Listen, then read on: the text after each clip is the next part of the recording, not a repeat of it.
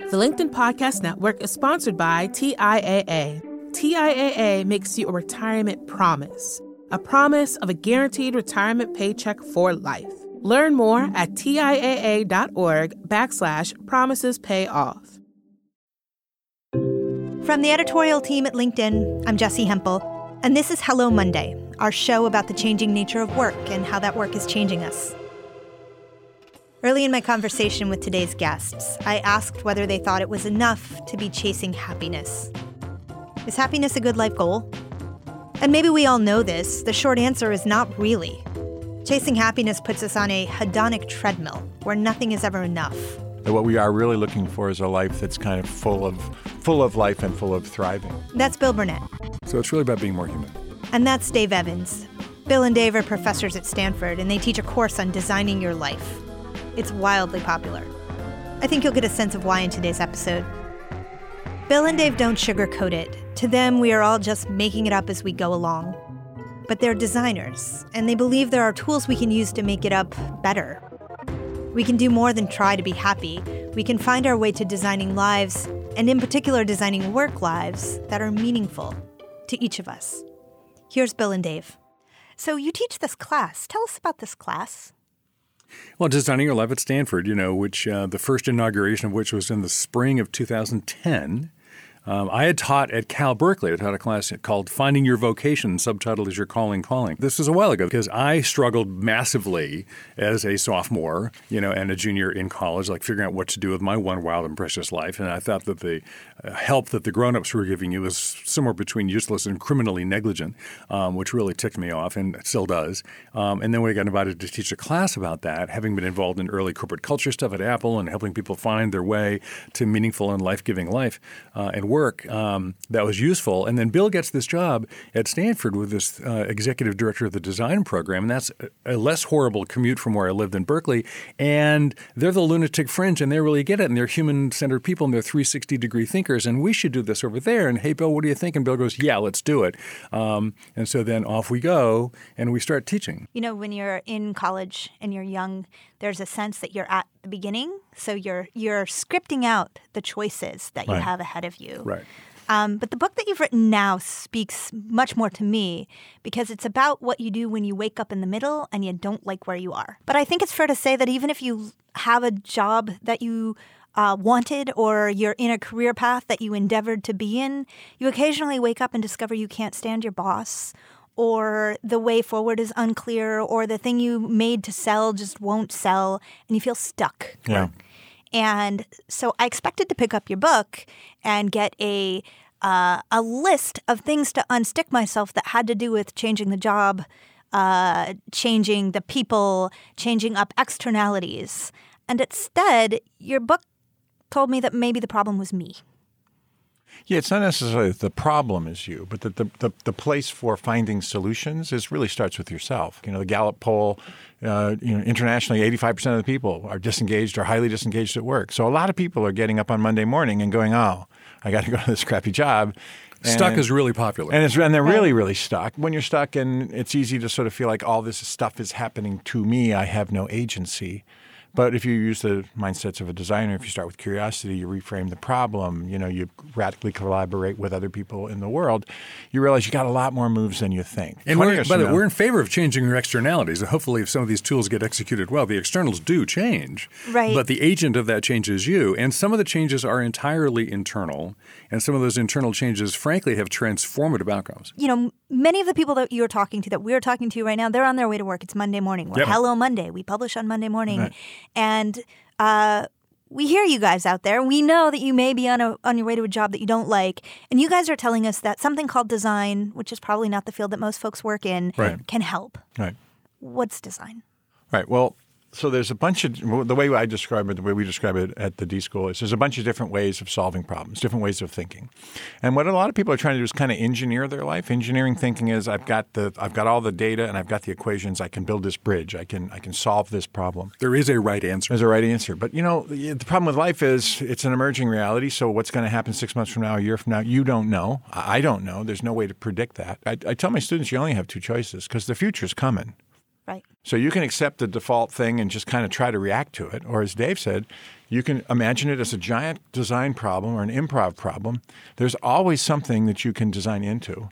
And so it's an inherently optimistic way of thinking about well, change is change. It's going to happen, but I have some I have some power over how that change impacts me and what I take advantage of when I move into that future. So design thinking is an innovation methodology uh, to invent things that have not been invented before, and we don't know what they are until we find them by using ideation and prototype iteration. So if you want the whole thing in a nutshell, and I'm in the car and I'm at a stoplight, okay, what do I need to do? Get curious, talk to people, try stuff, and tell your story. Now we got to unpack that, but if you double click on each of those, you get some some feedback. But that's it. Get curious, talk to people, try stuff, tell your story. Ten words. That's really what we mean. Well, I love that framing so much because I may not have the language that you have to describe it, but that has been what I have figured out in the first 40 some odd years of my life about yeah, good how job. I learned new things about myself, right? Maybe if I had gotten your framework when I was 20, I would have figured that out a lot earlier. I don't know. But I love that you ground this. The first thing that you ask people to do is to accept where they are. Right. Yeah, step we call it step zero. um, design only works in one place reality. This magical thinking stuff, you know, should is in your head. The only place should exists is in your head. Most people's definition of how happy they are, coming back to happiness, is what is the current referendum gap between what's going on in the real world and what I had in mind? If that gap is large, how's it going? Poorly. If that gap is small, how's it going? Well. So I guess the entire definition of my state of being as a human being on the surface of the earth is defined by some stuff I just made up. So we don't start with that. We start with reality, like what's actually going on and where can we get to from here. So we're so, reality based. Well, so let's talk about change a second. Okay. I recently was at an event with Adam Grant and we were talking about various ways that you could be better at your job and mm-hmm. and I asked, "Do you do you think people can change?" Uh, do you take your own advice? He said, I don't take my own advice. it's, it's very hard. Um, which is why your idea, which is that it's about the little incremental change that you yeah. can make and celebrate, kind of makes sense. Yeah. yeah. Well, yeah. first of all, Adam's a great guy. We think his stuff is cool. Um, he and, is great. Yeah, and he and he's kind of part of the design, you know, the the inner design mafia. I guess there's a lot of research on how you actually make change in your life. Either getting rid of a bad habit, I want to stop smoking or doing some, you know, something, or adding a new habit. I want to eat healthier, or I want to, you know, practice mindfulness. And all of the research says it, you fail because you take too big a step. And then when you can't re- recognize that as direction, moving in the direction of the thing you want, you say, well, I, did, I couldn't do it, and you quit. So the you just of, taught yourself to disempower yeah, yourself. You just proved you can't do it. I am so Bandura. good at proving that I can't do yeah, things, yeah, yeah. Guys. It's all about, you know, you pick a goal, but you make really, really small incremental steps. So we call it the set the bar low method. Like just set the bar low and clear it you'll feel a little piece of accomplishment. You get a little blast of endorphins in your brain. Then do it again.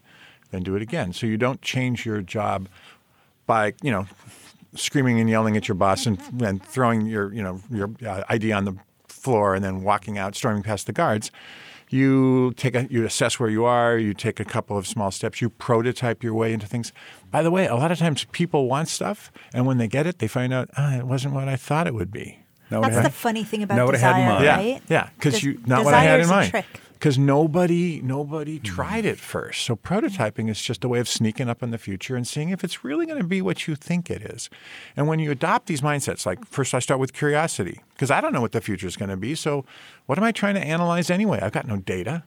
I got to go talk to people. I've got to try little experiments called prototypes. And I can pretty quickly find a method for finding my way forward in this kind of fog of uncertainty. And more often than not, designers invent something that's really cool. And you can invent something really cool called your next job, your next life, your next thing.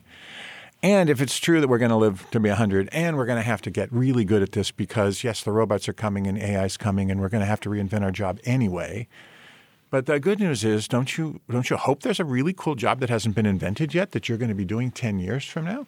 That'll be even cooler than what you're doing? Well, it's not about whether one hopes for it or not. It's it is in part about one whether one believes it is possible right. or not. Right. Your, your question was, can we change? Mm-hmm. And that's almost like an existential question. Can I become a different version of myself? You know, and that's like, man, can I really pull this off? You know, and not to play a semantic game with it, but you know, what if I just ask the question? We'll love to reframe, you know, but can I make some changes? You know, we say, hey, can you make a move? Like, you know, can you, be, can you become the new and improved version uh, well, maybe, maybe not. I don't know, but I can make this move, right? right. Um, and so people get stuck in what we think of as false dichotomies all the time. A classic false dichotomy is: Am I a human being or a human doing? I mean, is this am I becoming a different person, or is this really what I need to go do? We go. That's most dichotomies aren't helpful. They're zero sum games. Yeah. So we call the generative cycle. You know, you start with your being. You start with who you are. You know, and then you go do stuff. And we're, we're do stuff guys. You know, we're action oriented people. And if you pay attention while you're doing stuff, this is why I tell your story matters because you have to pay attention to your life and have something to say. If while I'm doing stuff, I pay attention and I learn from it, it's called growth, we're pro growth, then I'm becoming. So now I've got this generative cycle of being, doing, and becoming. So I'm always a being who's going to go do stuff. And if I pay attention, I'll learn. And then I'm becoming a little moreness. I guess that's called changing um, because I made a move, I made a change. And those changes paid attention to and integrated into, into my life become a change. Mm-hmm. I change while I'm making moves. Yes, the unexamined life is not worth living. The caveat to that is the overexamined life is a pain in the neck. So don't don't go too far down gazing at your navel. But you know, all of our tools again start with you are here, uh, who, who, and to know to know where you are, you have to know the you in that equation. And so, you know, we we don't Uh, but again, we believe you've discovered that through action. Bias to action is the mindset. So you find out who you are by acting in the world. You do it a little bit by, you know, reflection and contemplation, but mostly the you know the game's out in the world with other people. I'm actually not a big fan of purpose. I'm a big fan of purposefulness and that not that's not just a format change. The you know because the question of purpose is like what's my purpose, and and uh, we think there isn't one right you. There are lots of good yous. All of us contain more aliveness than one lifetime permits us to live. All of us have more than one. If you're going to have multiple careers, they were all in you. There isn't just one you. And, and, and maybe you're one of those people who really comes up with, this is the one reason I was put on the surface of the earth to be here, you know, and you get that singularity of purpose. That's great. But most of us aren't wired that way. And if you start with a question that presupposes there is one right answer, that's kind of burdensome. So I'm not sure that I'm, uh, you know, even now I'm, I'm helping reform education and, and, and invigorate the workplace. I mean, for hopefully millions of people, that's like a big deal. Are you sure you're doing the right thing, Dave? Well, I'm pretty sure this is a helpful thing. And I'm not sure it's the exact one right thing, but I'm living purposefully. I'm growing toward purposefulness. I want to be an on track person moving forward. But I don't want to burden people with the question of you got to be doing the right thing. You got to be your best self. No, be a good self do a purposeful thing, but don't wait for the, again, don't let the perfect be the enemy of the good. And this feels like a spot to take a quick break. Coming up after that break, Bill and Dave will help us figure out what to do when it feels like you can't do anything at all. The LinkedIn Podcast Network is sponsored by TIAA. In the last 100 years, we've seen financial markets swing, new currencies come and go, decades of savings lost in days all showing that a retirement plan without a guarantee, quite simply, isn't enough. So, more than a retirement plan, TIAA makes you a retirement promise a promise of a guaranteed retirement paycheck for life, a promise that pays off. Learn more at TIAA.org backslash promises pay off. Hi, I'm Tomer Cohen, LinkedIn's Chief Product Officer. On my podcast, Building One, we dive deep into what it takes to build great products. Recently, we had Zach Perret, the CEO of Plaid, and he shared about his struggles building a financial app for consumers and how he was able to turn it all around with a critical pivot. Take a listen. I personally couldn't resonate as much with the consumer set that we were trying to reach. I just didn't have that level of empathy. When we made the shift to building a B2B product, though, I was building the product that I wanted. My co founder and I were creating the product that we wanted ourselves, and we had so much empathy for what that product was. Such a great insight. You know, in that sense, we got lucky because we were, we were creating a thing for ourselves. And then the people that we were talking to also had the same problems we did. They were fintech developers. We'd been a fintech developer, uh, we've been trying to build a fintech product for a year. And so we had such deep empathy. We had such a clear ability to. If you want to hear more of Zach Perret's story and the lessons that follow, listen and subscribe to my podcast, Building One. And I'm back with Bill Burnett and Dave Evans. They're Stanford professors with a lot of personal design street cred. Bill has worked on everything from Apple PowerBooks to the original Hasbro Star Wars action figures. And Dave, he left Apple to start Electronic Arts, I wanted to know what happens when you get really stuck, when you have a problem with a person or a job or even finding a job. you know, I think that we often feel that we have agency in our lives, but there are certain problems that right. are just that we cannot get around. I uh, let's say I am a woman in my 50s and I want to go and find a new job. Structurally, it is more challenging for me and I may believe that. Or let's say I'm a guy in my 30s who has reported to the same boss who owns the company and he's just a jerk. I can't change that. Right. No, you can't. What can I do?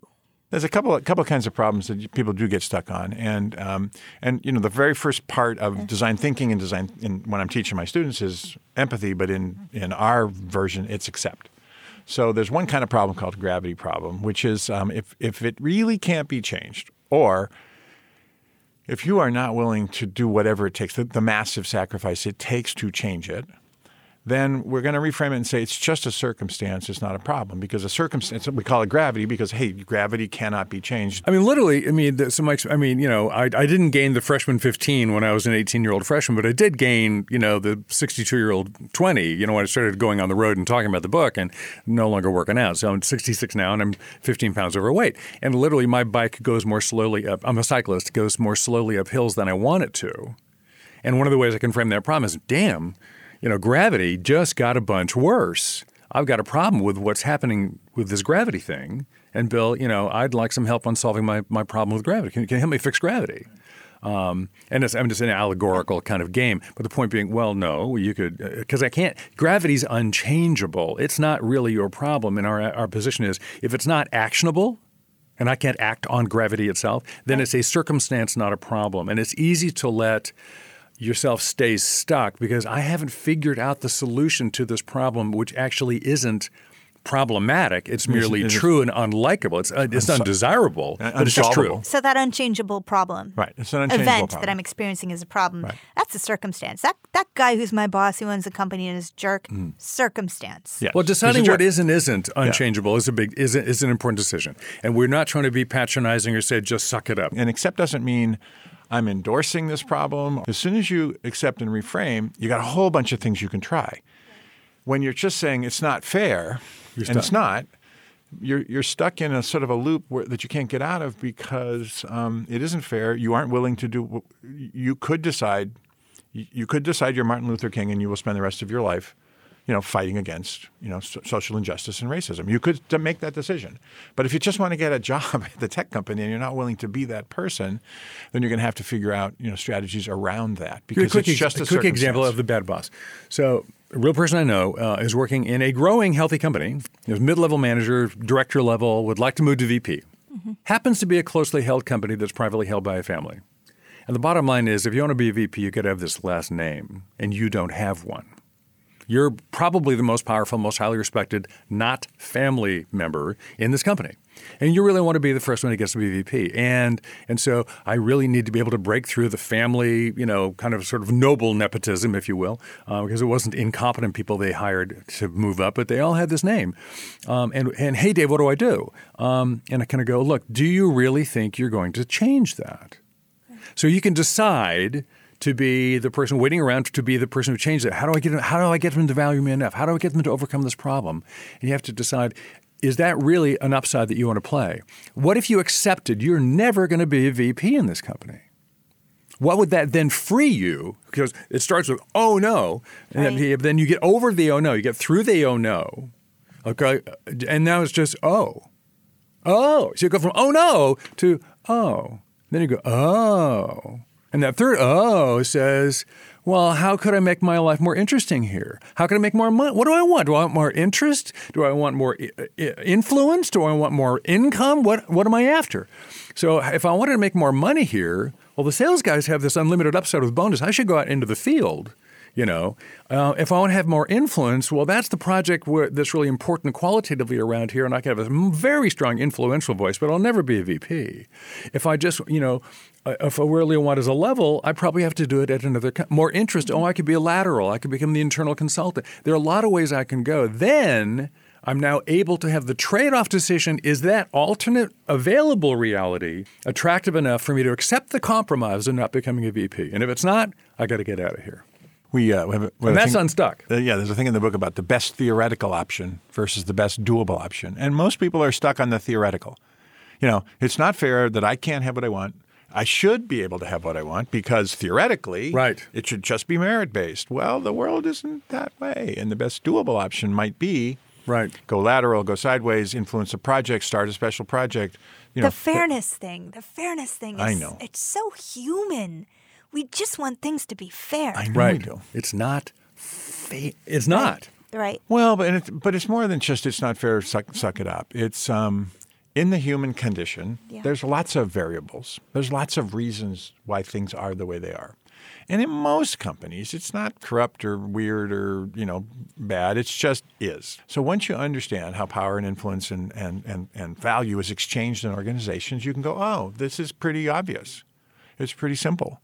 Um, you know, there's, there's, an old joke: the, the politics at the university where I now uh, universities where I now work, the politics of the university are so intense because the stakes are so low you win nothing. There's no stock option. There's no stock options. You don't get a promotion. You don't get a raise. It's, it's all done on publications, and, and yeah. it doesn't matter. Right? The best you get is a better office next to the copier.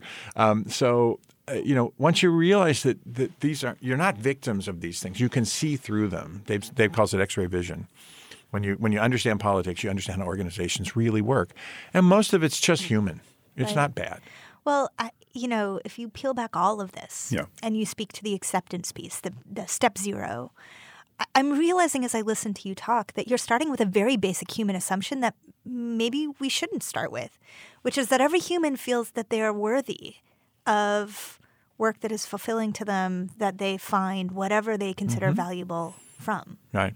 Do you just assume that everybody feels that or starts there? Sure. It may not be available, I mean, availability and worthiness are not the same thing. I mean, we're all living aspirationally. Right. You know, the um, the have, have we ha, have we created a society in which the fullness of each of our, you know, um, uh, worthwhile, if not divine, humanity can be expressed? No, we're a long way from done here. Um, so uh, if we can make it a little bit better, that's fine. But um, that doesn't mean we aren't worthy. Of course, we're worthy. Uh, but a, a, a, little bit. I think you were asking a little bit of a question. Worthy at you know worth something and and deserving something at work.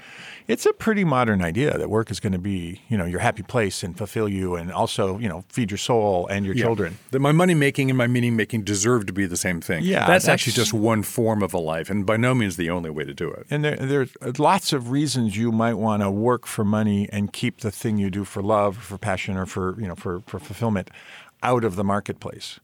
Because you know, if you if you're a, an artist and you have to produce on the market's terms, then you got to produce pretty ugly art. Um, you know, maybe you want to keep your poetry, your art, your something as the as the side hustle, and maybe someday, you know, like you know, I, I took a fifty percent pay cut to go to the university from from industry, but I did it because I wanted to increase my impact in the world and put a thousand. My goal was to put ten years, a thousand kids in the world that really wanted to work on climate change and, and you know and hard problems. Um, so you can trade off money for impact. You can trade off money for expression, but be careful that you don't accidentally, you know, say I got to get it all from the same place. Um, well, we've covered a lot of ground. What what haven't we talked about, guys? You know, if, if it's true you're going to work sixty or seventy years, you're going to quit a bunch of times, and there's a way to quit well.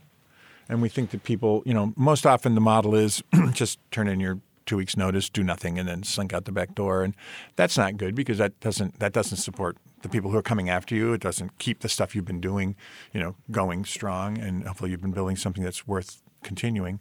And it doesn't keep your network going. So we've got a thing on quitting well. We've got a thing on how to redesign your job because mm-hmm. um, a lot of people don't don't want to take the big risk of quitting yeah. and trying something brand new because you don't really i mean you don't really know in the interview process whether what they told you the job right. is going to be is what it's actually like and we have a a, a, a, story in the book about somebody who really did get lied to and found himself in a bad situation. That. That's probably one of the big ideas. I mean, the you know sort of I think you could argue chapter seven is kind of the centerpiece of the book, which is the don't resign, redesign. I mean, a lot of people use, we started with stuck. A lot of people feel stuck, and these seven out of ten people are frustrated.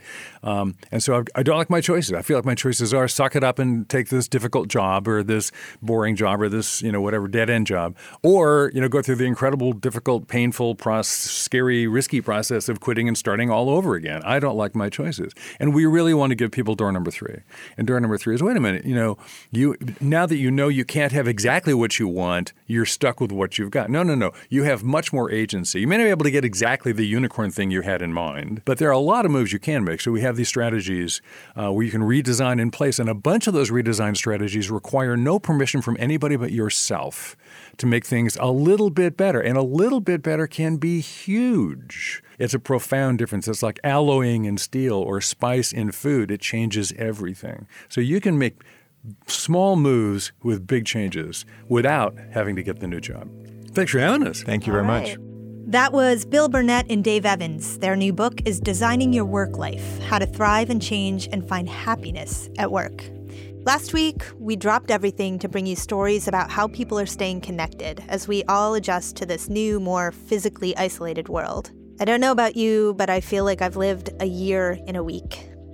Since I last came to you, I've transformed our bedroom closet into a podcast studio. I'm trying to get out for a walk every day, and I've started to get really excited about all the new topics we can cover now that work really is changing a whole lot right now, and it's really changing us. Thanks to everyone who's been sharing stories. I'm going to keep sharing them with you on this show.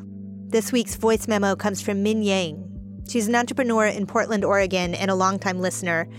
Min was a student in China during the SARS outbreak 17 years ago. She was finishing her undergraduate and thinking about grad school when suddenly she was thrust into a lockdown scenario for a long time. Here's Min.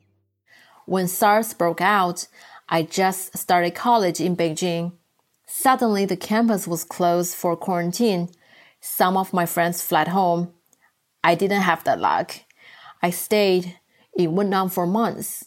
No classes, no activities, no online entertainment like Netflix, no online shopping like Amazon, no online community like LinkedIn. Honestly, at the time, we had no idea what would happen. No one had experienced that before. Months later, we survived just fine. Now, I don't even remember much about the time. I do remember the day they opened the door. I ran to have my hair dyed with some crazy colors. I also remember picking up GRE tests to kill the time. I know I'm a nerd. I think it helped me when I set up a goal and put a plan in place. It helped to focus on something else. Today, as someone who has been through this before, I'm confident to say we can definitely do this. It will pass, trust me. It just takes time and space, literally. Thanks, Min. And listeners, I want to hear from you. Your notes are keeping me going. So send me an email or a voice memo to hellomonday at linkedin.com. Tell me what your new reality is like and how you're coping. If you like our show, and we hope you do, please rate us on Apple Podcasts. It takes two seconds and it helps new listeners find the show. Hello Monday is a production of LinkedIn. The show is produced by Sarah Storm. Joe DeGeorge mixed our show. Florencia Iriondo is head of original audio and video. Dave Pond is our technical director. Maya Mangini, Victoria Taylor, Michaela Greer, and Juliette Farreau help us design our best work life. Our music was composed just for us by the mysterious Breakmaster Cylinder. And you also heard music from Poddington Bear. Dan Roth is the editor in chief of LinkedIn. I'm Jessi Hempel. See you next Monday. Keep washing those hands, and thanks for listening. Uh, I'll just say that there's there's tiggers, there's Poohs, and there's piglets in the world.